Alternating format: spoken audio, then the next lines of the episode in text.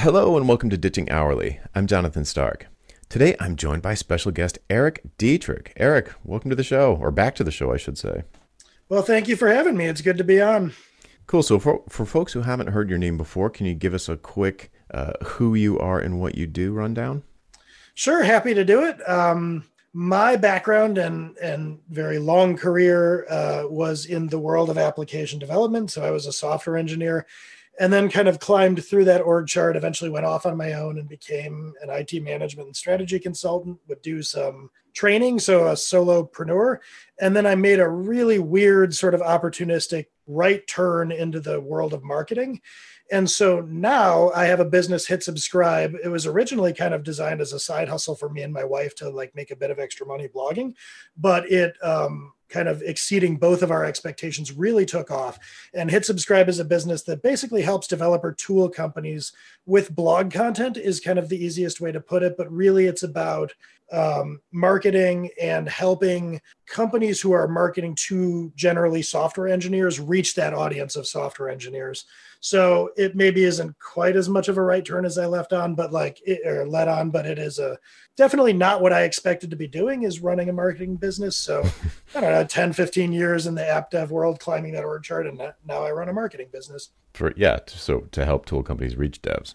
Mm-hmm. So that's, that's cool. So the, the, the premise of this original uh, conversation or the genesis of it was that I was uh, mouthing off somewhere, probably Twitter, uh, but maybe my list. Anyway, uh, I was mouthing off about SEO, and I said something along the lines of um, SEO is useless for someone like me because if if they're not searching for my name, I'm not doing it right. You know, so like, and it's really easy to rank for your name in general. Um, so you know, and I don't really want to come up in a search where someone is searching for something generic. So if somebody searches for something generic, like um, I don't know, business coach, I'm gonna maybe show up there as one of of thousands, if not millions, uh, and I don't really want those leads. I would rather have leads who heard about me from someone else, almost like a, a referral, and you know they're sharing links on social media or via email or text or whatever like that. And if they uh, if they like the article, then they're either on my site or they they heard a podcast that I was on, and they're going to Google for my name, which I'm like, you know, the first ten pages for. So so I so I said some some stuff like that, which I, which I will. I'm the first one to admit is probably based on outdated ideas about what SEO is and how it works and what it's for. Uh, you know, the last time I looked at it, it was it was like keyword stuffing days. So uh, so anyway, so then you sent me a really thoughtful email about like, well, think about the user journey, like X, Y, and Z, and I was like, eh, good point. So um, so let's let's just sort of where's the best place to start? Like maybe what what does SEO mean in 2020? Maybe that's a good place to go. Sure. Although I want to throw in kind of a rider there that actually everything you said about showing up for like business coach, I actually agree with um, in terms of that being a commodity search. So we can circle back to that a little bit that like you didn't actually say anything that I would object to. I wouldn't really want to, you know, position myself either as this kind of like I'm the first thing that comes up when you g- Google this generic thing, and I'm and my strategy for you buying is the fact that I was the first thing you saw in the phone book. I'm totally with you there. So um, we can come back to that in a bit. So SEO. Um, and I think like I've had this idea for a video or a blog post in my mind that, that to say like SEO is a terrible name for what SEO is these days. Um, so originally, SEO, search engine optimization, came from this idea that if you were to write a piece of content, like back in the earliest days of um, searching through Google, you would write a piece of content, a landing page or blog post, whatever it may be, and then you would go and you would do this series of like kind of hokum and sorcery to it because you had this secondary audience that was the search engine. So you've written the piece of content, that's great for the humans. Now you have to go do search engine optimization. Like, what do we do to this to make the search engine like it? And as you alluded to in the earliest days, that was like saying the thing you wanted to rank for a bunch of times or doing things in the meta. And I call this SEO sorcery. I forget where I got that term from. I didn't dream it up, but it's perfect. It's this series of like incantations you do to get the search engine to like your content. And that's the history of where things used to be and why people are so understandably skeptical because i think we can all relate to the results of that where you you wind up on some landing page and you see that it says um, you know uh, top 10 tools for blah blah blah updated 2020 and it's like okay. Yeah exactly. Like you can reverse engineer and work backwards from here and it's like oh i see. And it's mentioning this this thing again and again like you know best digital tools and there's an h2 that says best digital tools. And then a third of the way through the post you're like why is it saying this phrase so many times? And if you're a little bit savvy with this stuff you're like oh i see. They're they're trying to rank for this term and so that's where we're coming from. And what's happened over the years it's almost like um you know like the dance with like exploits and hacking which is um so the search engine is like, okay, here's a good algorithm for to know what to rank for this particular term. And my algorithm is, does it say the term a lot or something like that? And so people figured it out and then they ran this game on the search engine to get to the top. So the search engine figures that out, makes itself a little more sophisticated. And now there's a different game to be run. And on and on it's gone over the last 20 years. Well, what's happened in recent times is the search engines have gotten so sophisticated that it's pretty hard to really run game. And so now it's almost like the secret SEO hack is to write content that actually solves the problem the searcher has. And so to unpack that a little bit, anytime you go and you type something into Google or anyone types something into Google, they I call it Tarzaning the search engine. But if you're typing in like best SEO tools, what you're really asking is kind of like the long form question what are some of the best SEO tools? And what you're really doing is you're in evaluation mode. You're trying to figure out like I might I might buy one of these five tools. Which one should it be? What are the pros and cons? And so what the search engines have done in recent years is gotten really good at figuring out like what based on this thing that you're typing into me what problem are you trying to solve? And now i can use all this creepy otherworldly google knowledge data that i have to figure out who is answering this question well so i can measure the time you're spending on the page i can measure whether you hit the back button or not, especially if people are using Chrome. I can measure um, how far down you uh, scroll. Do you interact and click a like button? And based on all of those signals, I can form a fairly clear picture of what pages searchers actually like. And so no longer are they evaluating things like how many times does it say the keyword? Um, yeah, so, that does seem like a really blunt instrument compared to what you're describing now, which makes total sense. I, I would expect a company like that to be doing that. And, you know, hence, in, in those sorts of things, that would, they only know that because Google Analytics would be installed on that page, right? Like, yeah, they're not. I've never heard of anyone saying that Chrome itself is spying on anybody, but if the website owner installed Google Analytics, then Google definitely has that information.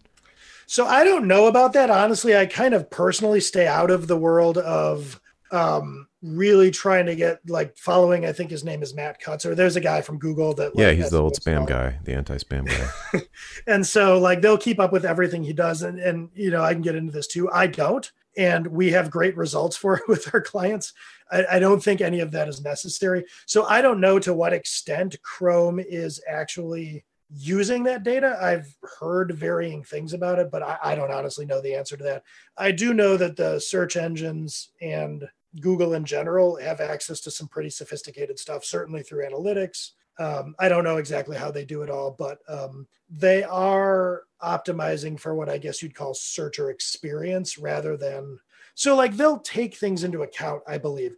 If you wrote a blog post that was like best SEO tools or it was supposed to target that keyword and you never used the words SEO or tools on your page, you probably wouldn't rank. But it's not because they're on the page counting what you say. It's because how could you possibly address that search intent mm-hmm. without talking about SEO or tools? Yeah.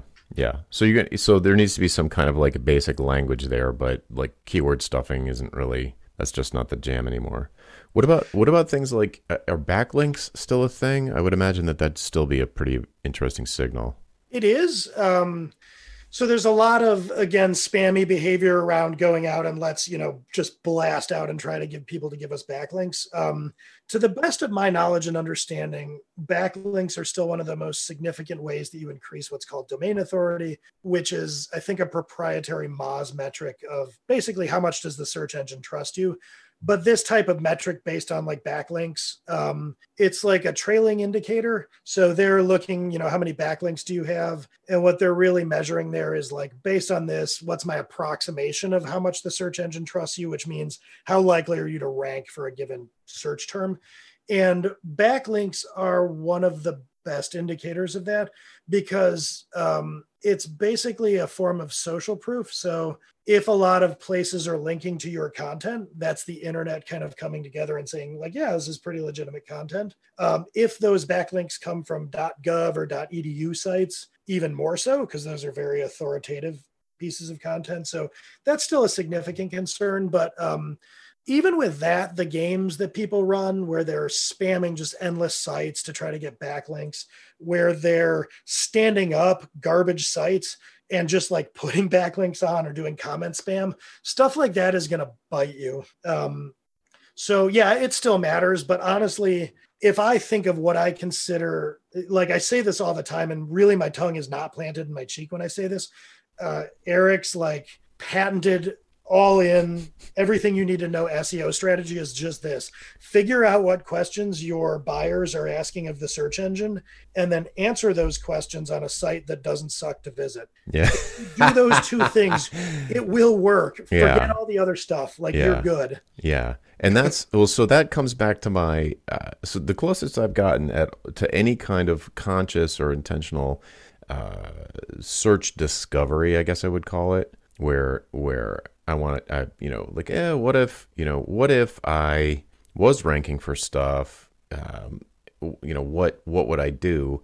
And for, for, a variety of reasons, I was like, yeah, I'm going to do this experiment on YouTube, not on not on with my site and trying to like uh, do I don't know do funny business on my site because I was noticing that that videos are extremely popular on Google.com. So if you search for something, it's really common to get a, a ribbon of like video answers way at the top and some of them are like expanded. They're like huge. It's like a gigantic like you couldn't even buy an ad this big.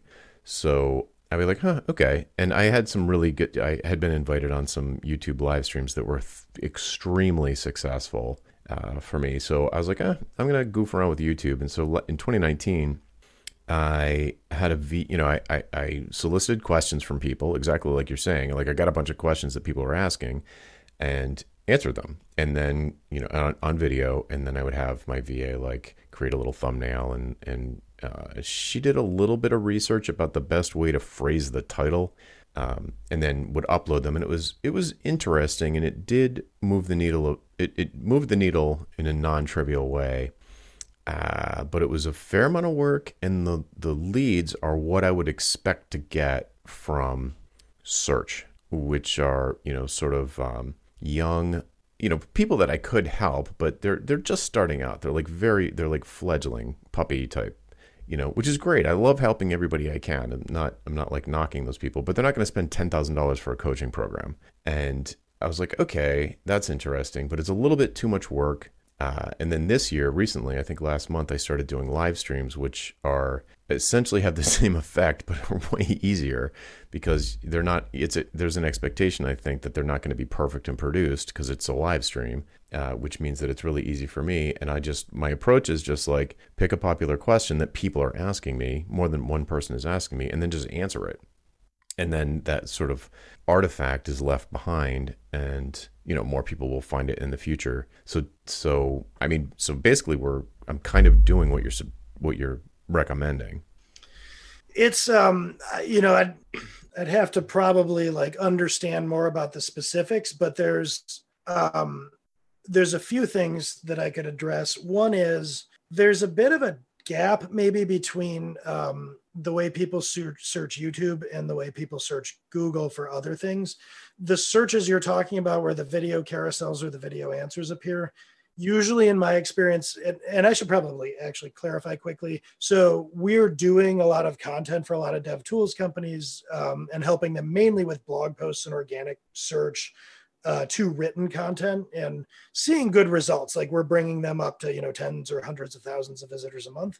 And so I'm establishing some bona fides there real quick so that when I say, like, oh, well, when I'm doing this research and I notice this in search result pages, I'm not just some dude that has noticed a few of these, like, this is my life over the last few years. But um, some searches lend themselves well to video content. These are going to be like how-to searches yeah. or tutorial searches. Yeah, the que- yeah, all the questions I do are how-tos. Um, you can tell that usually if you do a search through Google and you see videos showing up, those could be good to target with videos if you are answering that question better than the videos that you see. Others, it wouldn't probably carry through to YouTube. Um, so YouTube itself, um, people don't tend to search YouTube as much um, the way they might Google. Like people will go to YouTube and search there, but often they're kind of getting carried through on the algorithm. They're binge watching videos. So I think of YouTube as a, a follower based medium more. And I think of the search engine like a text based search in Google itself as being fairly transactional and tactical. Mm-hmm. Um, yeah, so you can bridge that gap. And what I would expect is if you go out and you find the kind of questions that your audience is asking and you're answering them via video, that you'll probably get people, if they see a video in that search results page on Google and it's a question that's best answered with a video, they'll click through. And then the best outcome there is they like what you have to say and they hit the subscribe button. And so there's a long play that's a junior type searcher who you're hoping reaches back out in a few years when they're ready for exactly very long game yes and i will say that the uh, the game that our uh, clients who are typically silicon valley funded startups they are playing long games so we're hoping to bring them traffic. And most organic searches are kind of beginnerish searches like what does kubernetes mean? Or how do i get started in c sharp? Or you know things along mm-hmm. those lines. Mm-hmm. and so you bring in those searchers you educate them and hope that they become your customers tomorrow a lot of times. Right.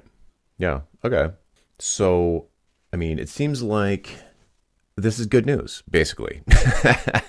I mean, I, I feel like I, I, wish I had. It was a little. I couldn't write fast enough, but your your Erik's patented SEO air quotes plan of like write helpful content for questions that people are asking is I mean it's in lockstep with uh, my whole attitude you know like you were you were talking before about you know people writing writing the page twice basically writing the page for the the people they're trying to answer and then writing it for the algorithm and and my my knee jerk reaction to anything SEO related was like I'm not going to spend a minute of my life writing for an algorithm I'm not doing it So yeah. How, what? Let, let, me ask you this. Um, not to put you on the spot too much, but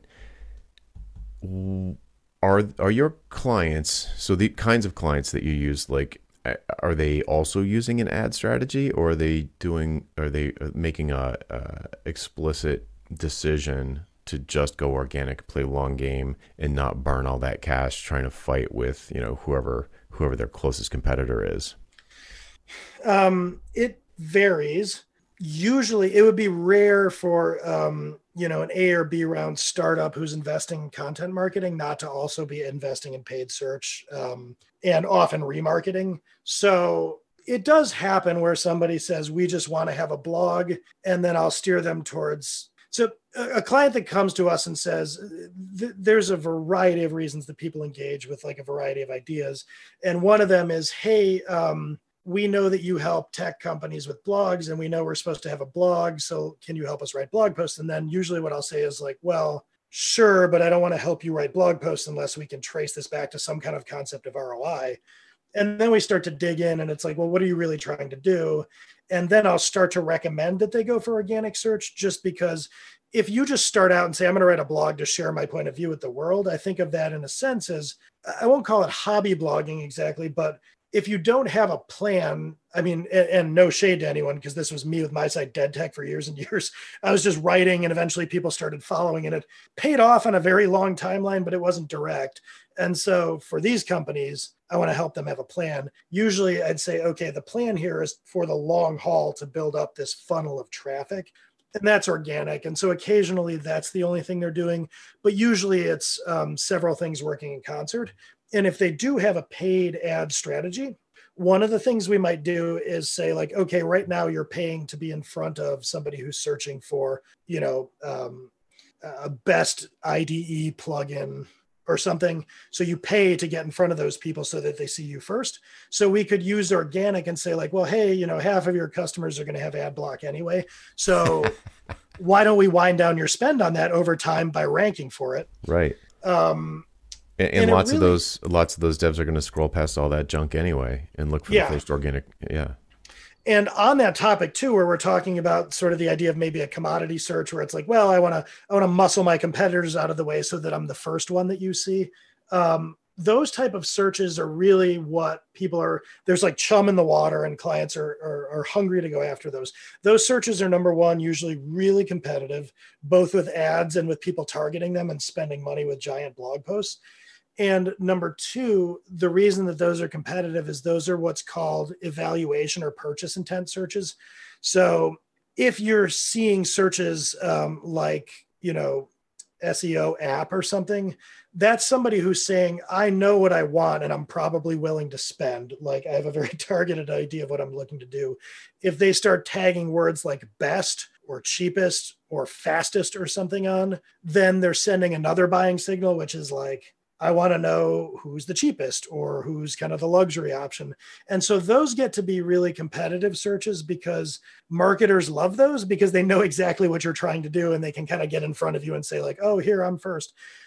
What I typically recommend and what we work with clients on are educational searches. Um, and that's what's happening in the awareness stage of the funnel. So, what is Kubernetes? Um, that's not a buy intent search, that's a research intent search. So, that searcher is looking to educate themselves. And I'm a strong proponent of figuring out what your eventual buyers are looking to do in terms of educating themselves and then building trust by helping them then. So forget the chum in the water red ocean game of trying to get in front of people for the first time only when they're looking to buy something that's the commodity game that we were talking about in the beginning that I wouldn't suggest getting in on. I mean, sure, it's great to have that real estate, but like educate them first, and then they're not doing the best static analyzer search at all. Because if you, as a static analyzer, have been educating them all along, once they're ready, they're gonna buy from you. Mm-hmm. Yep, exactly. Yeah, it's. I mean, as we're as we're talking about it, it's really like. Um, I think the big differentiator for me is like the long game, short game thing. So, so, so, sell me on the idea of, of, uh, like, what's the, what is the, not the financial investment necessarily with you guys, but like, let's say someone was going to do this on their own. So, you know, some Kubernetes tooling startup is like, yeah, yeah, yeah we, we want to, we want to start educating, uh, likely buyers, you know, devs in a particular of a particular kind and you know are, is there any kind of pattern to the type of blog posts? Like are they are they like these massive wait but why 10,000 word posts or you know like the be all end all uh, answer to the question? Or is it are, are they listicles? Or is it like what are the is there any kind of pattern or does it just always depend on the situation? To some extent it'll depend on the situation but i can easily give away kind of our secret sauce because i don't mind doing that um, I think of there as being three phases to doing well with organic search. And for anybody who's just getting started, I would basically give this same advice.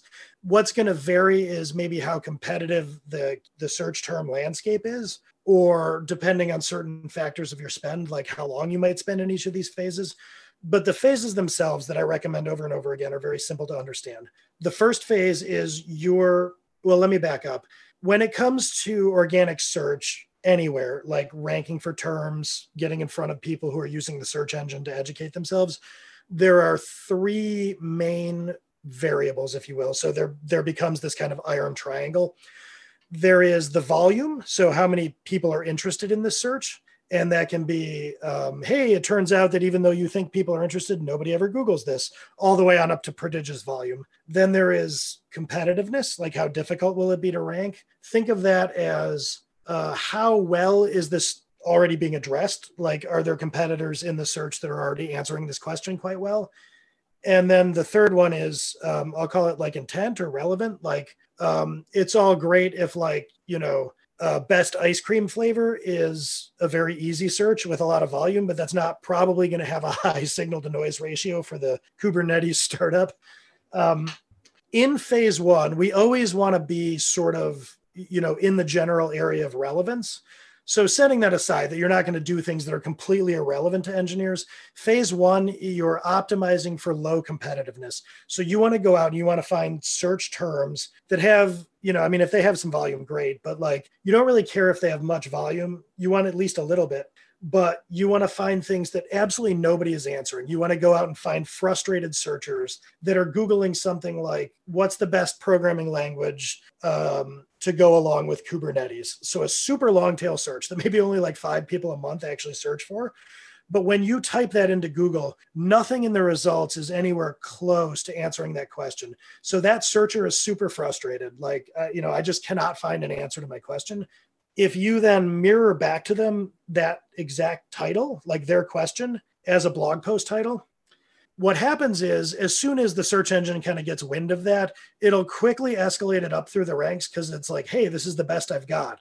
So it's like your football team on the field is completely depleted, like in the, I don't know, modern metaphor of COVID like they're all on the COVID reserve, and it's like the Denver Broncos last weekend. Like I, we don't even have a quarterback, so they're just grabbing some dude from the stands. That dude is the post that you've written.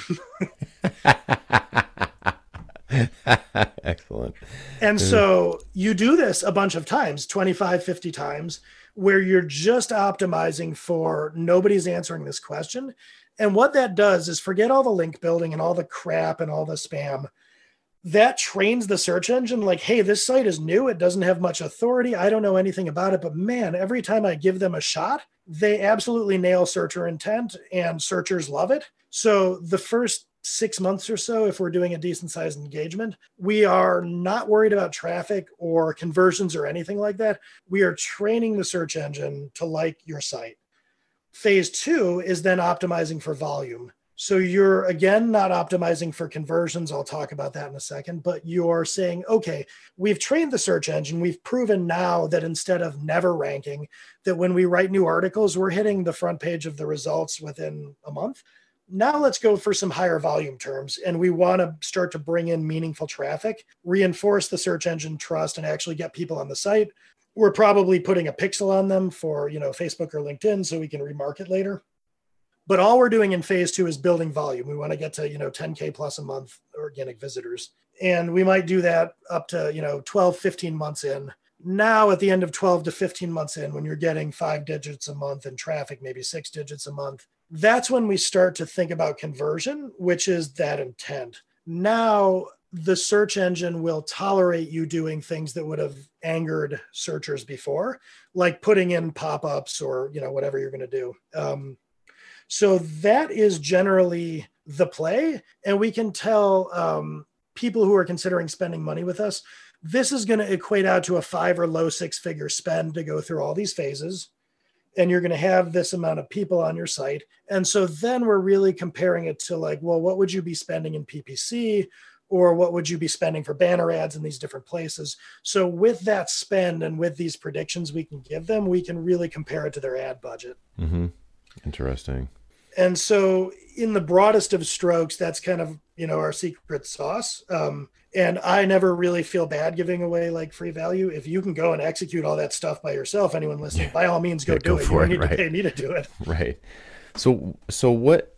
Like, are you using some kind of tool? So uh, I'm I'm looping back to the stage one to find the frustrated searchers. Mm-hmm. Are you just like making guesses at what people might search for, and then like just searching them and being like, "Huh, there's nothing here." Um, no, I wouldn't make guesses. So this is something where when we first talk to uh, prospects or clients that you might fall down a little is to say like, well, I know what people are typing into the search engine. And I thought that two or three years ago when I started doing keyword research and a lot of understanding of searcher behavior. You're often going to be wrong about what people search, even if it comes to you as a question. Like if somebody asks you a question that you say go answer in a video, you know that people are asking that question. Where you might get a little twisted around the axle is the way they ask you that question in an email might not be how or if they would ask the search engine. So what what I do is, um, you know, the two easiest ways to go about it if you're new to this for anyone listening. Number one, start typing stuff in Google and wait to see what the autocomplete does.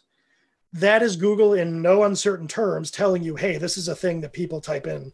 Um, assuming yeah. you don't get too um, uh, long tail, eventually they start to do like a um, you know auto text completion kind of algorithm but if you type in the first character two and it pops up a word, the search engine is saying to you, hey, people search this. For response posts, one of the easiest places to mine is go type in a search for something, you know, a broad topic you'd be interested in, like Kubernetes, um, you know, best practices or something. And that'll probably give you a widget that says people also ask. You can assume that if you're seeing it in people also ask, um, that's a question that you could do a response post for. You'll get traffic.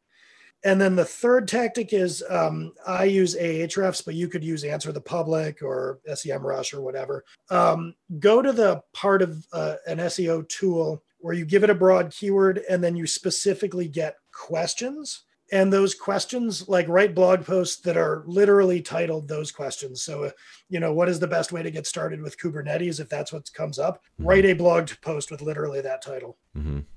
But that's telling you that there already is one, but you're just trying to get your hat in the ring. Um, it tells you it, the tool is giving you feedback that that is something people ask. To understand what the competition looks like, the tools will give you a score of what's called keyword difficulty. But you can eyeball that on your own intuitively if you don't want to spend money on a tool. The more you see big names in the search results for a you know go type if you want to address a keyword go type it into google and see what comes up. If you see a bunch of heavyweights in there like devops.com or cio.com mm, that's probably a hard one. Also if you see a bunch of blog post titles that feature the keyword you're talking about right at the front of the title you can also bet that people are addressing that pretty well if, on the other hand, you put a term into the search engine and the results you see, you don't see that term in any title. What the search engine is saying is like, "Hey, I got nothing. Like, I, you know, I'm, I'm kind of scrounging here for anything to show you." That's right. a good sign. Right. So, what happens when I, I, don't know? We don't need to get too far into the weeds, but this has happened to me uh, uh, working with other people, and it's like, how do you tackle this? Where the like, it seems like there's a phase where you would do a search and you would get back like a blog post from someone who offers the thing. So it's kind of like a, uh, an obvious content marketing thing. Like DigitalOcean comes to mind. Like they have they put a lot of work into having definitive articles on, you know, how to install what how to secure PHP on Ubuntu 16 or something. You know, like they did an amazing job with that but uh, so that's kind of like one phase and obviously they want you to like sign up for the service then there, there are other times I'll search for stuff, and the only thing you get back are like pages after pages after pages of of, of best or top tens from sites that are like HubSpot or or BuzzFeed or and and I'm like no I, I'm I like maybe I'm just bad at searching for it but I'm you know something like um, trying to think. Uh, I was working with somebody recently who's doing like FileMaker ShipStation integration, and so they did some videos and blog posts about FileMaker ShipStation integration. Uh, when you search for that, though, the only things that come back are like articles from Zapier and IFTTT and and all of these other kind of like um, no code platforms. And it's, I mean, it feels like is that just a different phase, or is that like like so? For, for example, in this particular situation, you know, custom dev shop that does custom integrations between, you know, whatever, Salesforce and FileMaker or ShipStation and, and Salesforce. Uh, and they're they're wanting to attract leads for people to do custom development, but the the search results are just flooded with essentially a different kind of vendor who's targeting the same sort of uh, same sort of intent, but with a different kind of solution. I don't know if I'm making any sense, but uh, it, it's it's interesting where I'm like, wait, I'm looking for. I was expecting to find a completely different class of company blogging about this kind of stuff, and it's like, and instead, like the mm. the results are flooded with something that isn't what I'm looking for. So, I, short of looking at an actual search results page, it might be hard for me to get into specifics. But the idea of search intent is, I think, going to cover what we're talking about here, which is there are sometimes search intent is very clear. Like if I were to type, um, again, going back to the thematic example here, if I were to type Kubernetes in, because what I wanted to see is a tutorial on Kubernetes. So I type in Kubernetes and then I get a bunch of articles that are like, what is Kubernetes? And I'm like, ah, oh, crap, like, ugh, Kubernetes tutorial and then I type that in, and maybe still that's not quite it. It's like you know I want a getting started guide for a specific language, so I start getting more and more specific, longer and longer tail.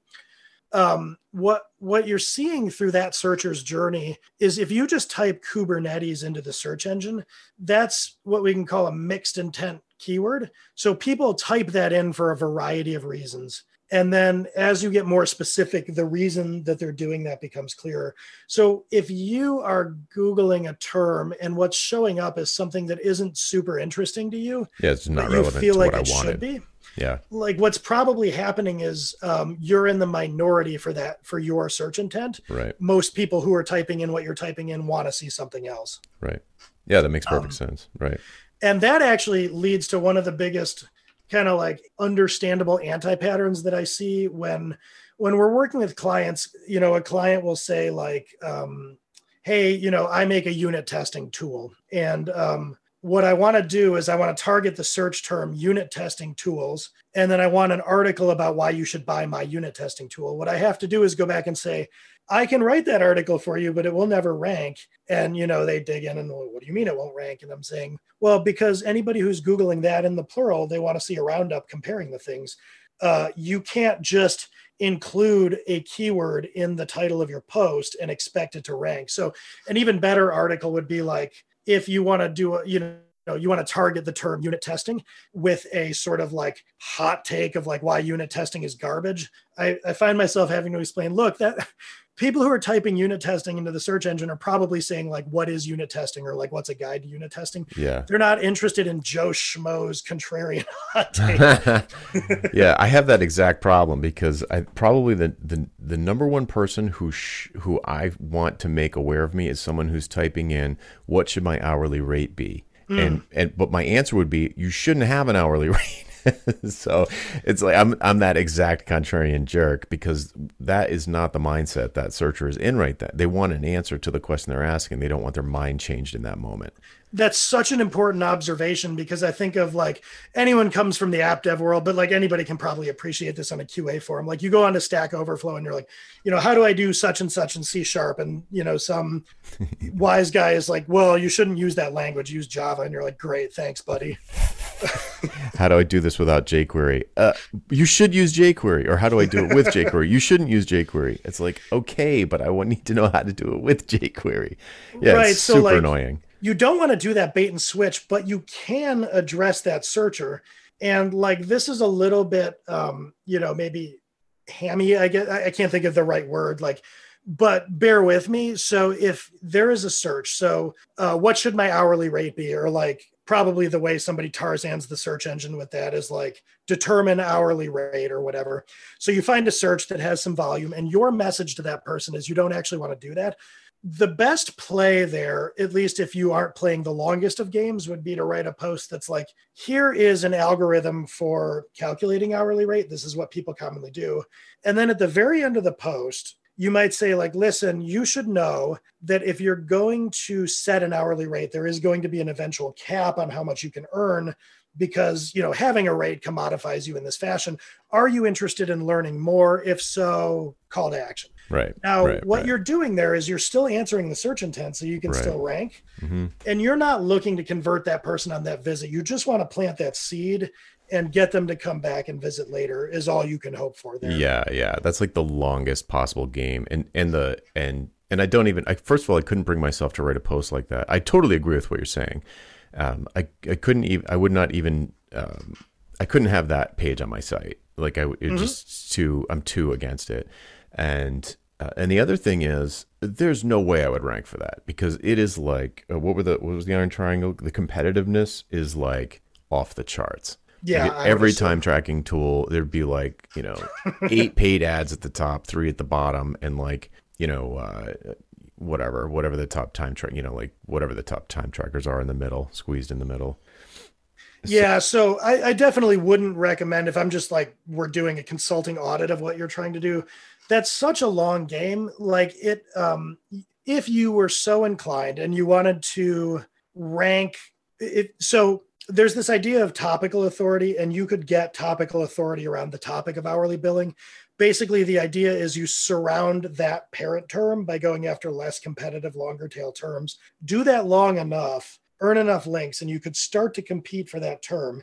And then when you were competing for it, you would help that searcher accomplish their tactical goal with this idea that they would play this really long game. Like that, you know, could have value for you on a long enough timeline, but it's pretty indirect. I think if I were going to advise you on what to do that's a shorter but still long game, is find people that are expressing a pain through the search engine related to hourly billing but that are on the tail end of it. It's like, you know, I don't know if they were um, typing in something like should should I quit freelancing stuff like those? Yeah, exactly. Yeah. Maxed out hourly rate or can't raise hourly rate anymore. Mm-hmm. And then it would be a question of you identify those sorts of pains where you had a more immediate helpful message. And then it's just like, are people actually searching for this and could I rank? And if the answer is yes, well, hey, uh, that's somebody who there's much shorter line between what they want to know and what you could teach them. Yeah, and it, and it's be more fun for me to write too, honestly, because mm-hmm. it's that it's that moment when they're just that struggling moment, as Bob Moesta would say, like they're in that struggling moment, and it's um it's a very different moment from what should my hourly rate be. That's the very beginnings of their of their journey, and I, I would that that other pain, you know, should I quit freelancing? That's that's at the other end of the spectrum uh, should I just go back in house or should I take this job or whatever? Uh, yeah, that's uh, that's that's pretty good. That's pretty fascinating. So the one thing that I hadn't that uh, had never occurred to me, it makes sense now that you say it, but the idea of the three phases that you would go through with a customer, uh, you know, a client of yours, to kind of like make Google like your site in the first place, and then sort of edge your way into higher volume terms, and then start with the exit intents and all the other things that that Google probably doesn't like, but hey, you know, you got to put Cheerios in the bowl. Cool.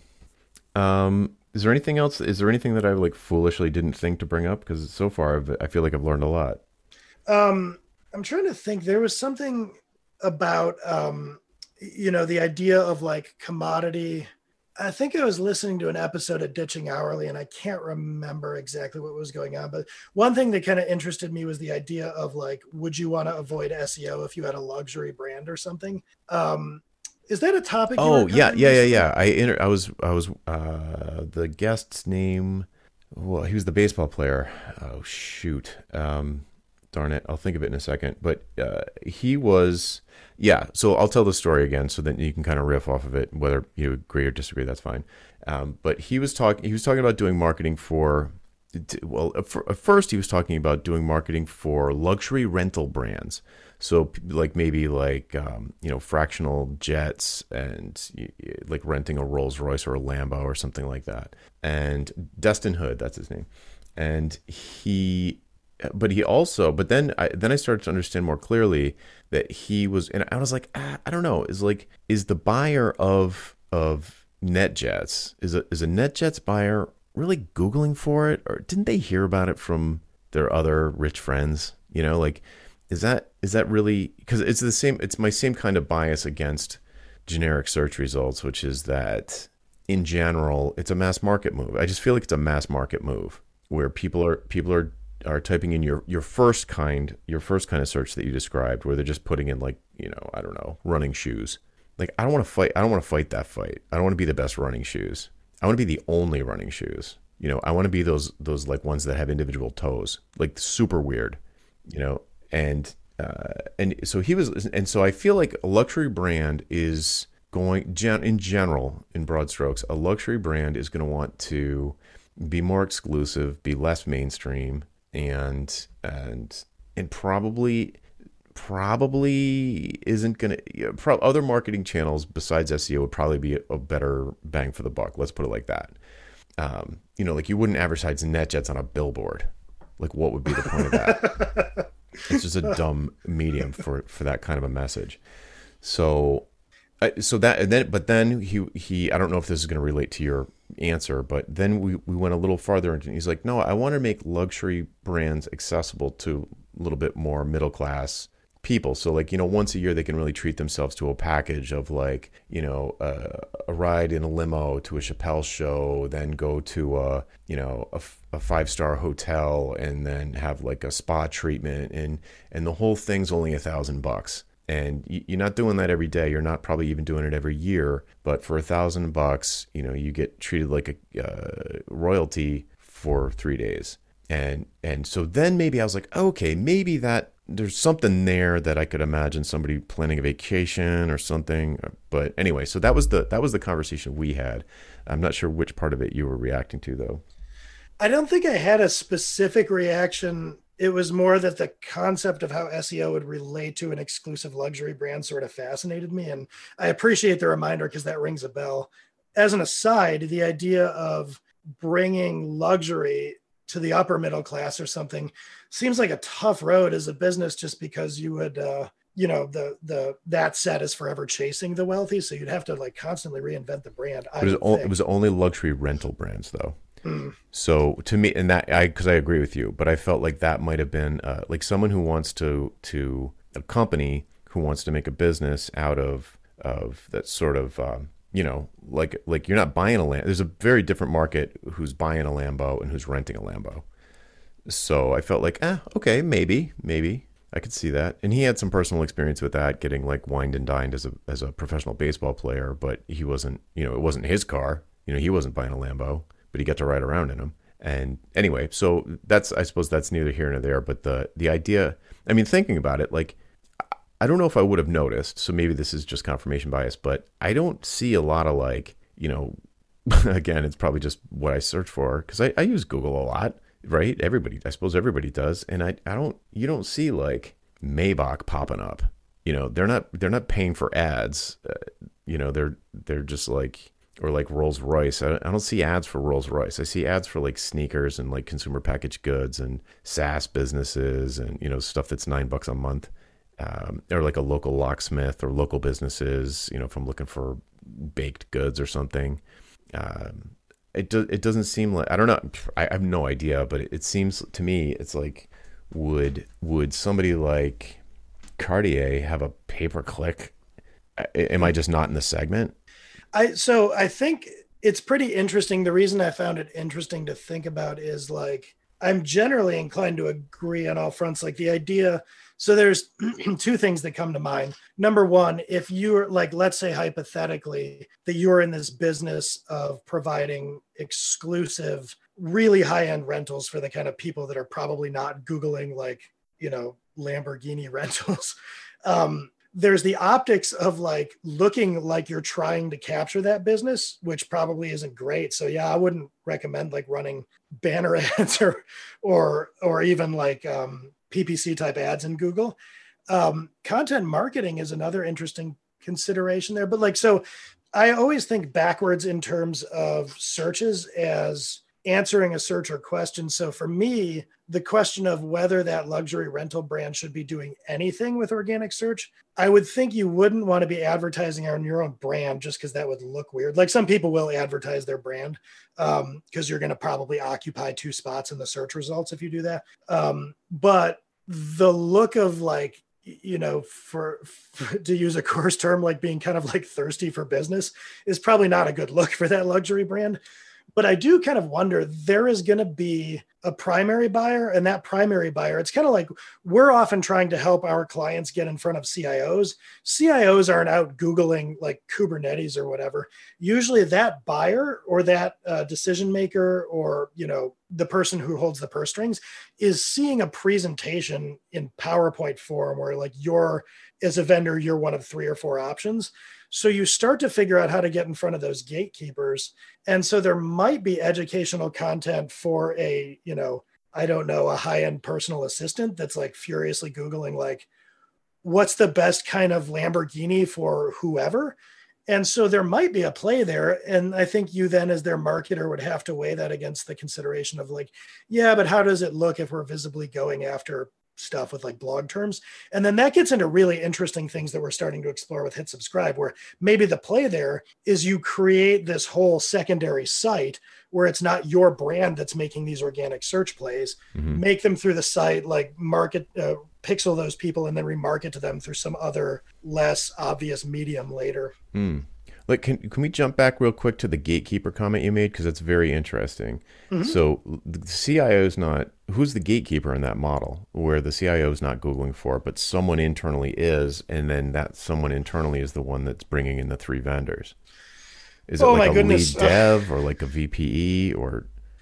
So this is where my experience has made for you know hit subscribe to be like a pretty competitive and niche business is that I have so much like management consulting experience in the enterprise that I've gotten to know that group well. That is a very complicated buying committee. On average, what I'd say, and I'm going to paint in some really broad strokes here, but what you've probably got going on is is just to rattle off some members of the purchasing committee. You're going to have the buyer, you know, the economic buyer who's probably a CIO or a VP. And then you might have a decision maker to whom that person delegates. And that might be a director or dev manager. And then you're going to have a bunch of influencers. And some of those will either be uh, blockers that are against you, or they'll be champions that like what you're doing. And so, if you're marketing into that group of people, it gets really complicated. What you want to do is flip like lead engineers, like architects, developers, you want those to be champions. Yeah, so you have a grassroots kind of exactly. Campaign. So mm-hmm. so you want those people to know your name and you want to do this awareness campaign so that you're coming up as this Kubernetes vendor over and over. They all know who you are. Then you have another kind of person to get past, and that's the decision maker slash heavy influencer, I guess. And that's somebody like a dev manager and the way you market to that person is different. That's the person who is probably you know going to hear this name over and over again. That's the person doing the higher intent search like best kubernetes vendor or you know kubernetes vendor reviews or whatever. And then that group of people is all going to go to the CIO either directly or through the manager who's going to be presenting in a PowerPoint of like how do we do our DevOps transformation? And on the Kubernetes vendor slides it's going to be you and three other people. And that's why it gets so hard to sell some of these products because you are building to that moment where you want that manager with the, the, thrust of all these champions to be making the best case for you. And ideally, you want so much brand name recognition that the CIO is like, wait, I've heard of that third one. Yeah. You, like yeah. You want to be the obvious right choice, there. right? You want to be the obvious choice. And then the other people have to play catch up. Yeah. And it's such an interesting space because, like, you know, when I work with, usually somebody who's bringing us in initially is maybe somewhere between like a content marketing manager who's kind of an individually contributory person managing vendors or it's maybe a cmo or something. This is such this is why i feel like hit subscribe is in such an interesting space because that's so much to ask of a marketer to know even if they study personas that we have these really productive conversations where i'm like listen understanding the buyer committee that goes on in enterprise IT the way that I do requires years of experience. Like, l- let's work together and, and and kind of help each other here. Mm-hmm. Cool. Specialization for the win. oh, I could go on all day about how much I endorse that point of view. awesome. Cool. Well, it's late on a Friday. We probably uh, should wrap up.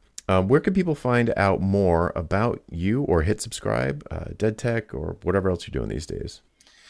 I will keep it relatively simple. So the content marketing business, um, hit subscribe is just hitsubscribe.com. And that's where to go if you're interested in some of the stuff about like content marketing in the dev tool space. Anyone who's interested in learning a little bit more about me personally, daedtech.com. So that's D A E D T E C H that is the brand under which I did for many, many years and then eventually retired from management consulting. So over the years, I've written all about software and freelancing and consulting and all those types of topics. And I still, you know, make occasional posts and videos there. Um, so if what I'm saying is just generally interesting to you outside of content marketing, you can check me out there. Cool. Yeah. That's how I originally came across you with an article on that site. Somebody recommended a, a fellow traveler in the fight against hourly. Uh, cool. Well, thanks again for joining me. Uh, maybe we could do it again sometime. I would love that. It's been fun. I appreciate you having me. Cool. All right, folks, that's it for this time. I'm Jonathan Stark, and I hope you join me again next time on Ditching Hourly. Bye. Would you like to learn how to get paid what you're worth? How about selling your expertise and not your labor? What about making more money without working more hours? We work through all of this together in the pricing seminar. Registration starts soon, so head on over to thepricingseminar.com to add your name to the announcement list. That URL again is thepricingseminar.com. I hope to see you there.